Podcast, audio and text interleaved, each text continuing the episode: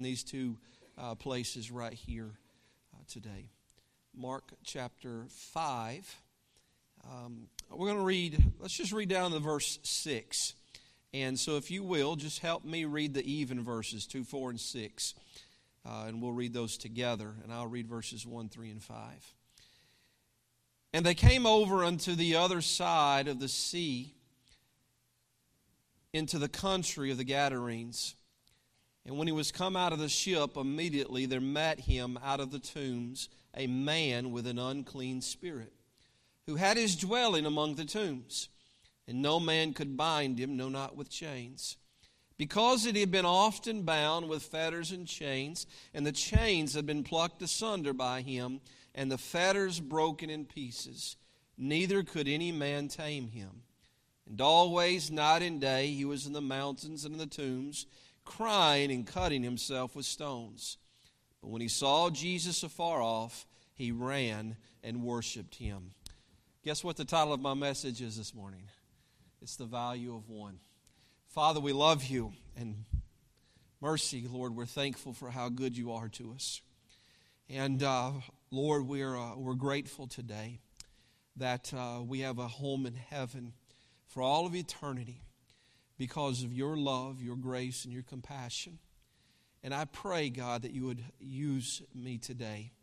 Lord, I, I, just really want to deliver my heart, and I pray that you're the one who moves it and speaks through me this morning. And I pray that you'll minister to our congregation. And if we leave here today and our focus is on your goodness and greatness and all that you have done for us, and if we leave here today recognizing, Lord, that, that everywhere we go, there are people that matter to you, if we, if we do that, then God, this was an incredible service today. So I pray, Lord, that you'll move our hearts closer to yours. Knit us with yourself and minister to us. Thank you for the wonderful singing and the ministry of music in our life. And bless us now as we get in the preaching of your word. We ask this in the powerful name of Jesus. Amen.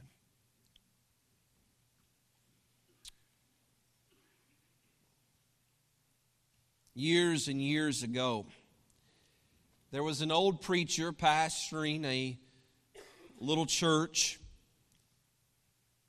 The church seemed to be struggling a little bit, and that led to one of the pastor's deacons who showed up to church early one day. And when he approached the preacher, he had a very resolute expression upon his face. And he said to the old preacher, He says, I came early to meet you. He said, I have something that is on my conscience to say to you. And he just got to the point. He says, Pastor, there must be something radically wrong in your preaching. Because there has only been one person added to the church in an entire year. And that one person is just a little boy. Well, the old minister listened. As he heard those words, you can imagine it was crushing, it was piercing. The, the truth be told, Larry, the deacon wasn't telling him something that he didn't feel in his own spirit. He was struggling with it himself.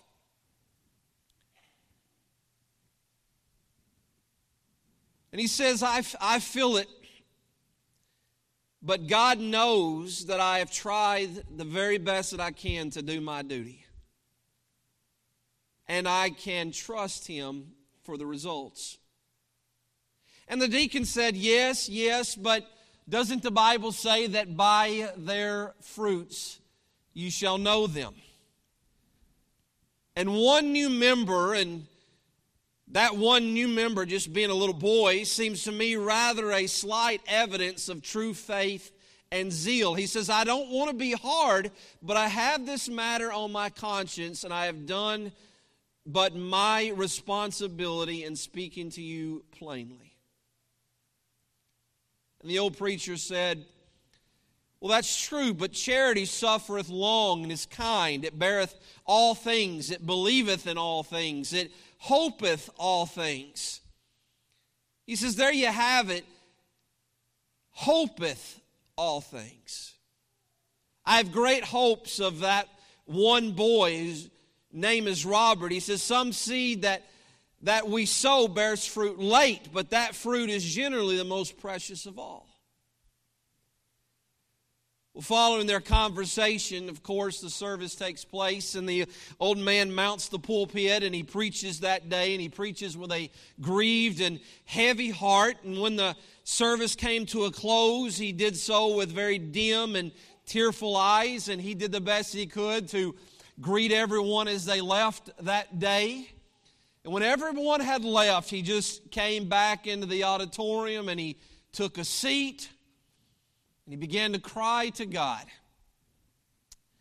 with very tearful and heartfelt words. He prayed. Well, little did he know it that there was one person that was still there, one person who came back into the auditorium for something, and it was that little boy. He watched the trembling old man.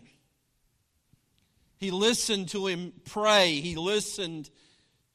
He listened with, as the old man had broken voice and his art was obviously filled with emotion and tears and grief. When the preacher had finished praying, he walked up to him. And he said something to his pastor. His pastor turned around and he said, Well, hey, Robert, I didn't know you were here. And Robert said, Pastor, do you think if I were willing to work hard for an education, he says, do you think that I could ever become a preacher? pastor says, a preacher. He says, yes, sir, perhaps a missionary. Do you think that God could one day use me to be a missionary? And the pastor said, Yes, son. God can use anybody that he wants to use.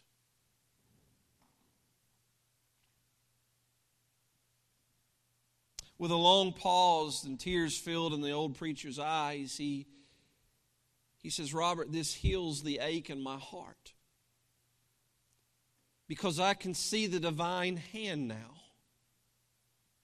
He says, May God bless you, my boy. And may God use you to do great things.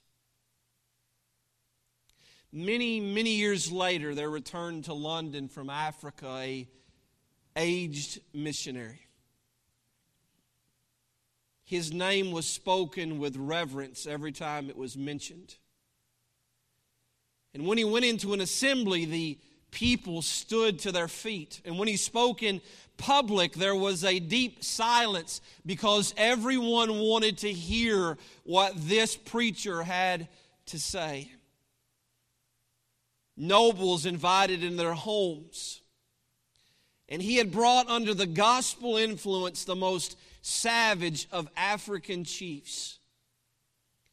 And he had given the translated Bible to strange tribes. That one boy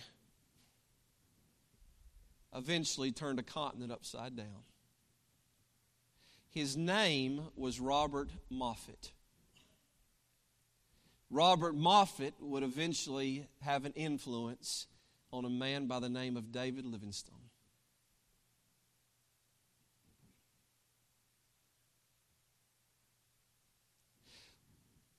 One preacher was discouraged and heartbroken. And he was reminded of that by a member of his congregation.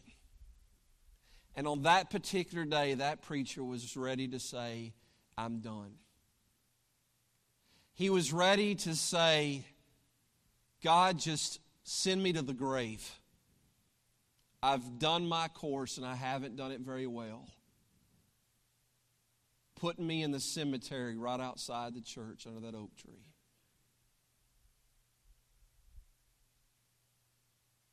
And while some may say there was only one, Andrew, God can do great things with just one.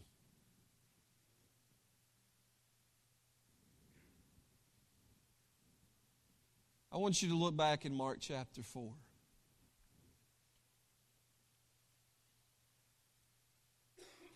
To me, this is one of the most powerful passages of Scripture in the Bible.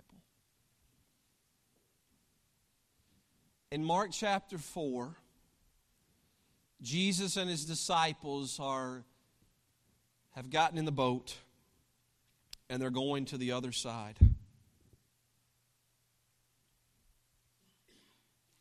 In verse number 35, it says, In the same day when the even was come, Jesus saith unto them, Let us pass over unto the other side.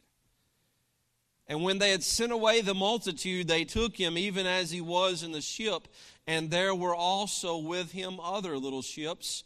And there arose a great storm of wind, and the waves beating the ship, so that it was now full. And he was in the hinder part of the ship, asleep on a pillow. And they awake him and say unto him, Master, carest thou not that we perish? And Jesus arose and rebuked the wind and said unto the sea, Peace be still. And the wind ceased, and there was a great calm. And he said unto them, Why are ye so fearful? How is it that you have no faith? And they feared exceedingly and said one to another, What manner of man is this that even the wind and the sea obey him?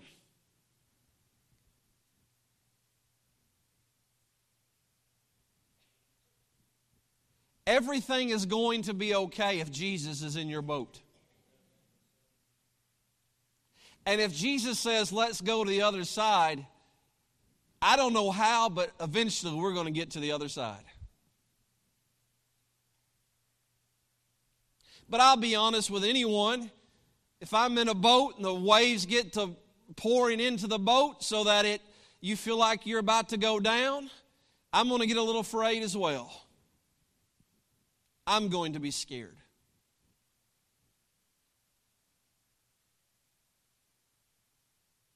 And the disciples went down there and they went to the boat, and there's Jesus. Jesus is asleep. Can you picture Jesus snoring? He's sound asleep. And how many times in your life have you been afraid and worried about life? it's suddenly become too much for you and you're looking and there's problems and there's problems and there's problems and you feel like I am so overwhelmed. Jesus, we're about to go under. We're going to go down. Help me.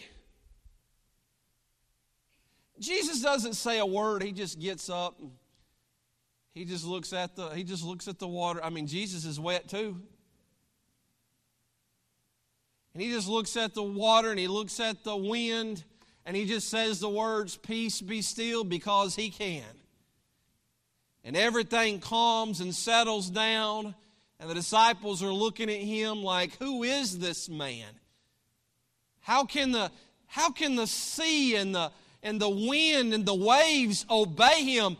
Who is he? And to me, Jesus is teaching a great lesson here that extends over into chapter number five. Because when they get to the other side,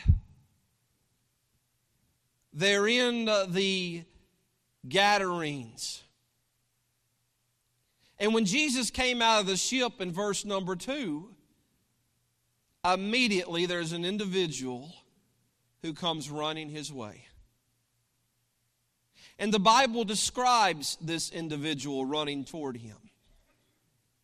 He was a man who lived in the tombs, and he was a man with an unclean spirit. I say that anybody who lives in a cemetery has got to be a little crazy.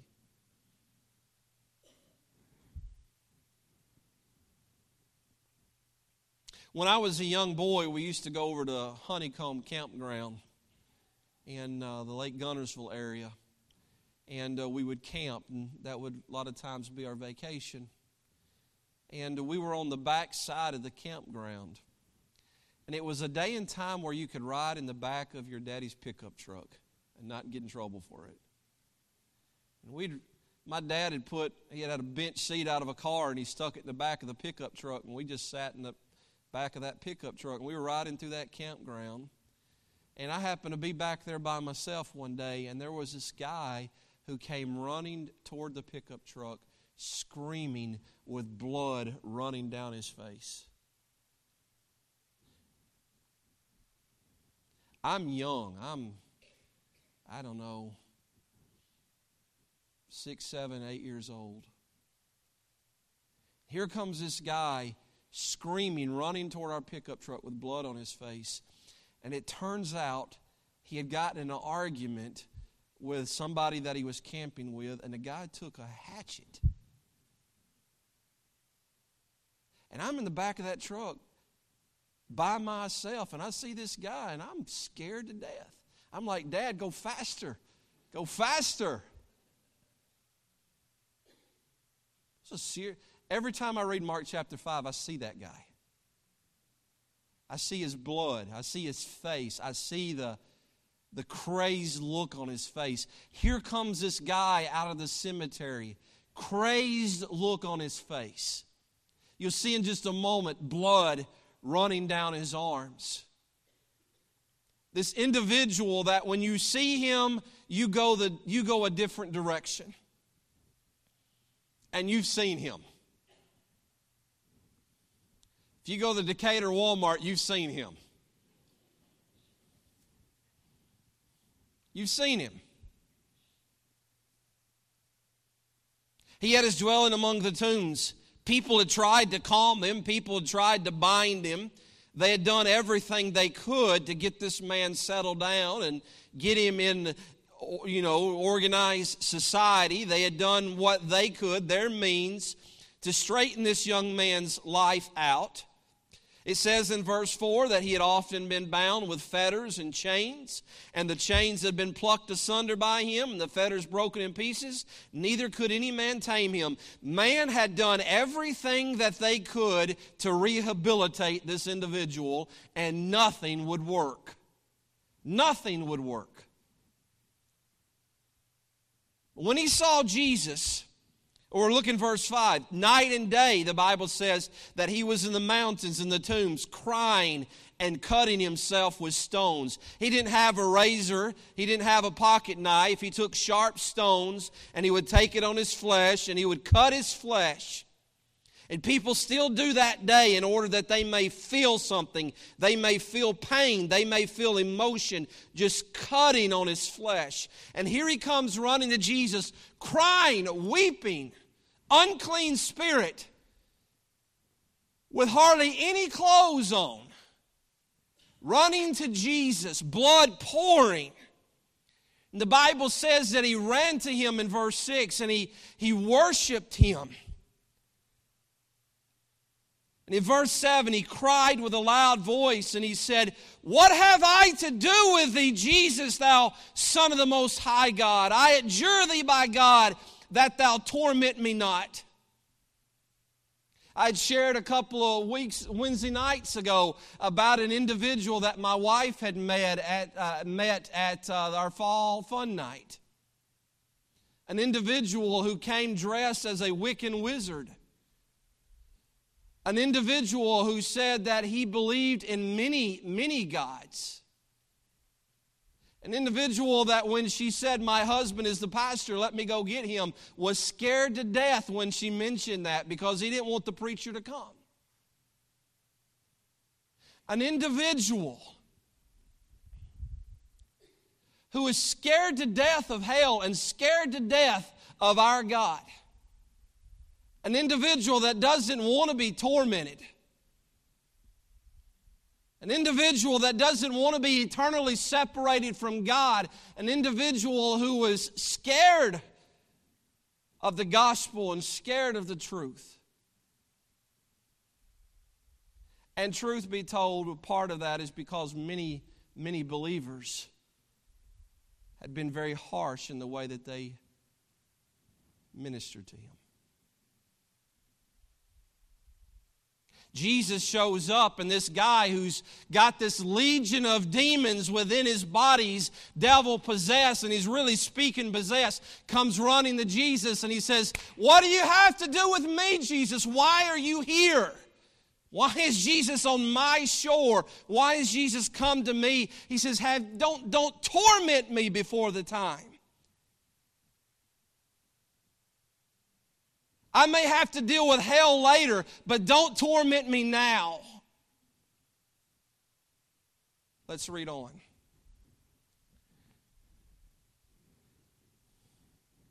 For he said unto him, Jesus had said unto him in verse 8, Come out of the man, thou unclean spirit. And he asked him, What is thy name? And he answered, saying, My name is Legion, for we are many. That's a demon possessed man with a number of personalities. And he besought him much in verse 10 that he would not send them away out of the country. Don't send us out of the country, the demon speaking.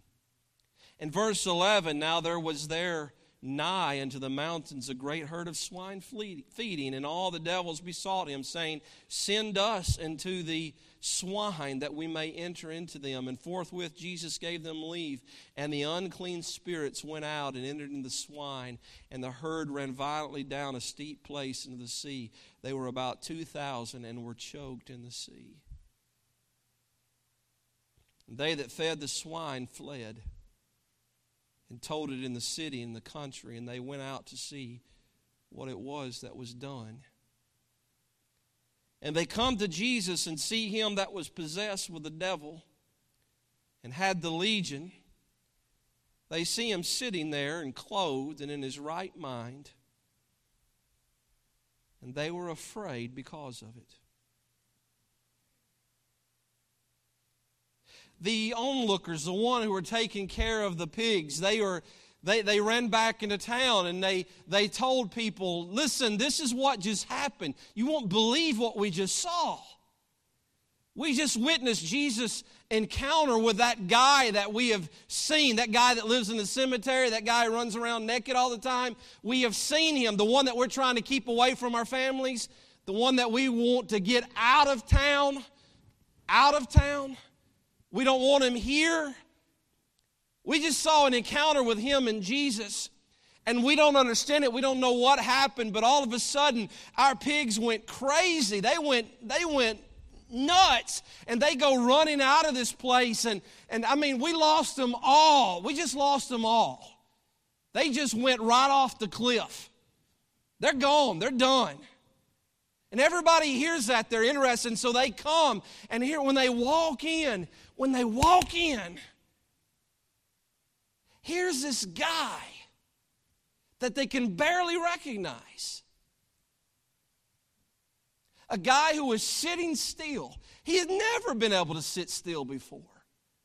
But now he's sitting still. He's got clothes on.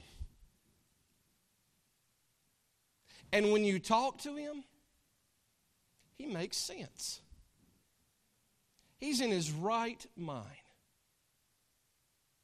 Now, most churches try to do everything backwards. We want, to, we, want, we want you to look right. We want you to sit still. We want you to, we want you to behave appropriately. And if you can do those things, then we'll give you Jesus. Hello? That's the truth.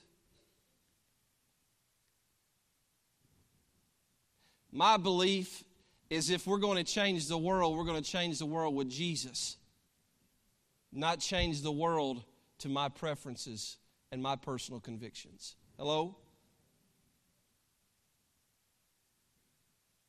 Government's not going to change our world, but Jesus can.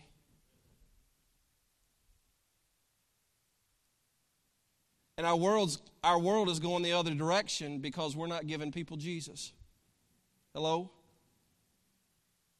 He's sitting there and he's clothed in his right mind. When people saw that, that scared them out of their mind. It terrified them. Because we have tried everything and nobody. James, can I use you as an example? There he is right there. We've tried everything and nobody could change him. But there he is. Look at him. What a blessing. And everybody who once knew him say, What got into you? What happened to you? And everybody who never wanted anything to do with you before can't explain the change in your life. You remember we've been going through Acts. I mean, Saul Saul of Tarsus had a sharp mind, but he persecuted Christians and had them killed. And when he got saved, nobody would believe it. Remember, the church wouldn't believe it. We don't want you in our church. We don't believe you. We don't believe you're changed. That's the church. Here's a bunch of lost people saying, We don't, we don't understand it. We and they look at Jesus and say, Well, Jesus did that. Well, this is what we want. We want Jesus out of this place. You, y'all see that? We want Jesus out of here. In Acts chapter 4, that, that lame man who was suddenly healed and he's now walking around, he's leaping, he's praising God, and everybody comes together and Peter preaches and 5,000 men get saved, and a bunch of Pharisees come together and they say, Hey, Peter, we don't want you. We can't argue what happened to that guy, but we don't want you telling people about Jesus. That stuff scares us. We're afraid of that stuff. Don't tell people about Jesus.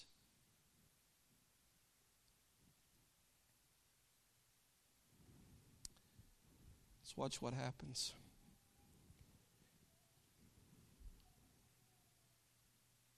Verse number 16 And they that saw it told them how it befell to him that was possessed with the devil, and also concerning the swine.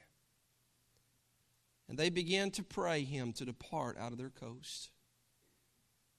They began to pray and beg God to remove Jesus from their land.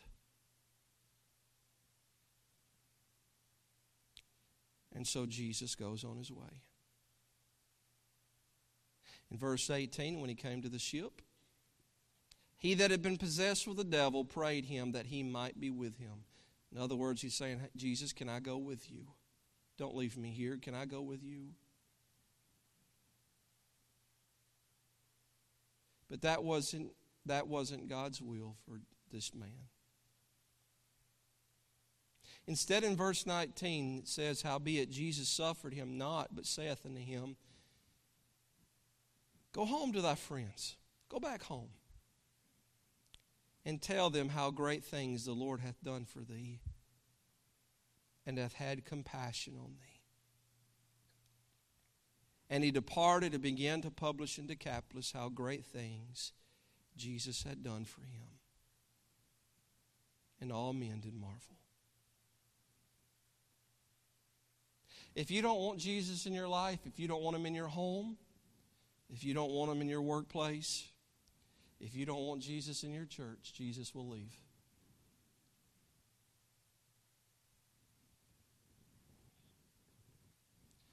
He's just getting back in that ship.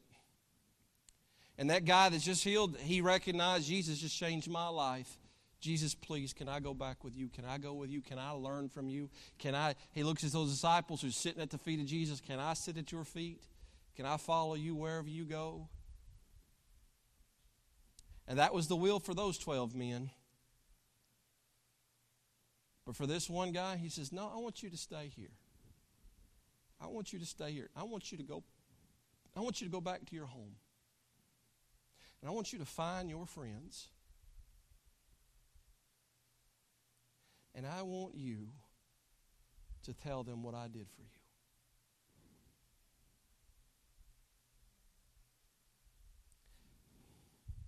He didn't have a King James Bible in his hand, BJ.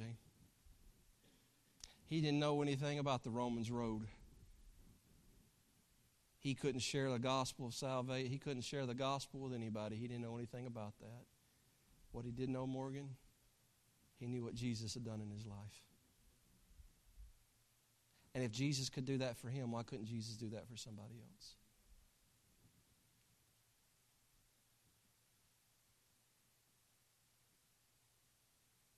It's an illustrated story. It's not Bible, therefore I can't say that it is true.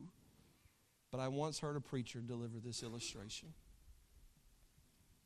One day there was a mom and two children. They're sitting in their home. And one of the kids are playing, they're playing outside, and they see a figure come over the hillside walking down the road.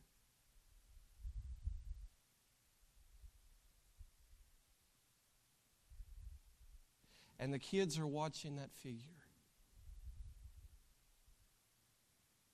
And they look at one another and they say, That looks like daddy. And so they run inside and they go tell mom, Mama, daddy is coming. Daddy is down the road. And, and she goes to the door and she looks out there, and sure enough, that does look like him. And she quickly gets the kids into the house and she locks the door shut. And it's not very long, there's a knock at the door. And she tells the kids to be quiet. And they said, Why? It's daddy. Why? We gotta be quiet. She says, Shh. He keeps he knocks on the door again. And he says, Mary, Mary, this is your husband. Mary, I know that I've been very bad to you and to the kids. I know that I have hurt you. And I know that I've been a terrible husband and a terrible father. And I'm very sorry for that. But I met this man named Jesus. And Mary, he's changed my life.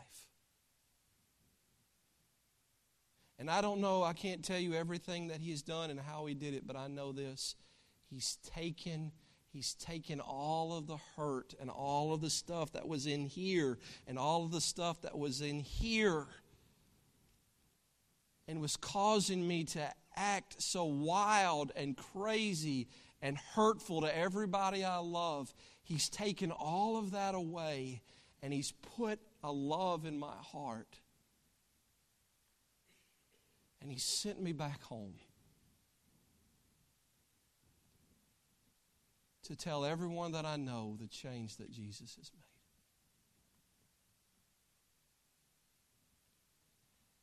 And Mary goes to that door and she unlocks it and she cracks it open. And sure enough, that is her husband, but he does not look the way he looked when he left.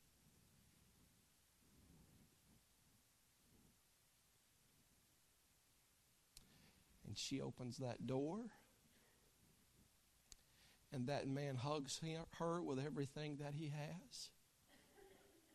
And he kneels down to those children, and tears pouring down their face. And his face, they embrace.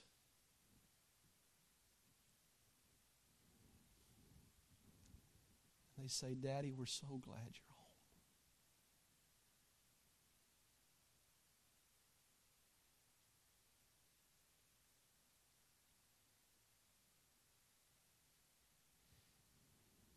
We started in chapter 4 because Jesus always intended to go to the Gadarenes and he had 12 men in a boat with him that went through fear, went through high water, went through a moment where they didn't know they were going to make it. They went through a storm. All because Jesus, being who he is, knows there's a wild man on the other side who needs his life changed. And he ministers to that one guy. and everybody else says, We don't want anything to do with you. We want you out of here. Leave. Get away. Go somewhere else. We don't want your Jesus. We don't, we don't want what you have done. We're afraid of it. We're scared of it. We don't want it. Leave. And Jesus left. Now, is he God? Yeah. Can he read hearts? Can he read minds? Does he know what's going on? As we read the Bible, we know he can. Right?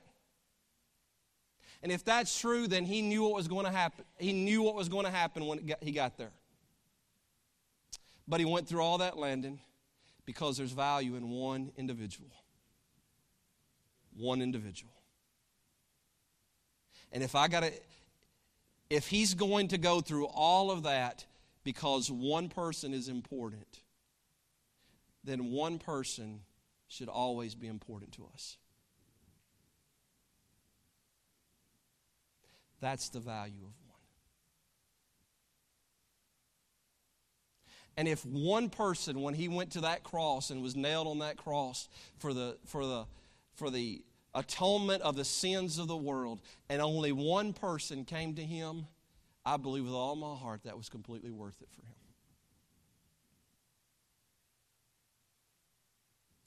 One person.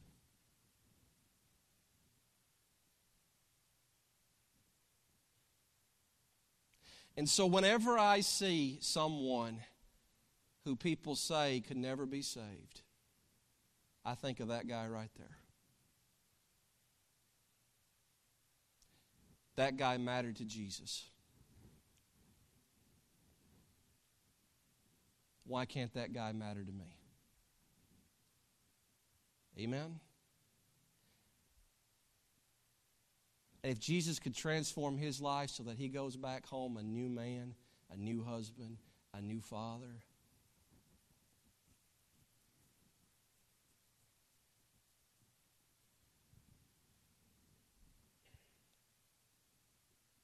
we've got to give the world Jesus Christ.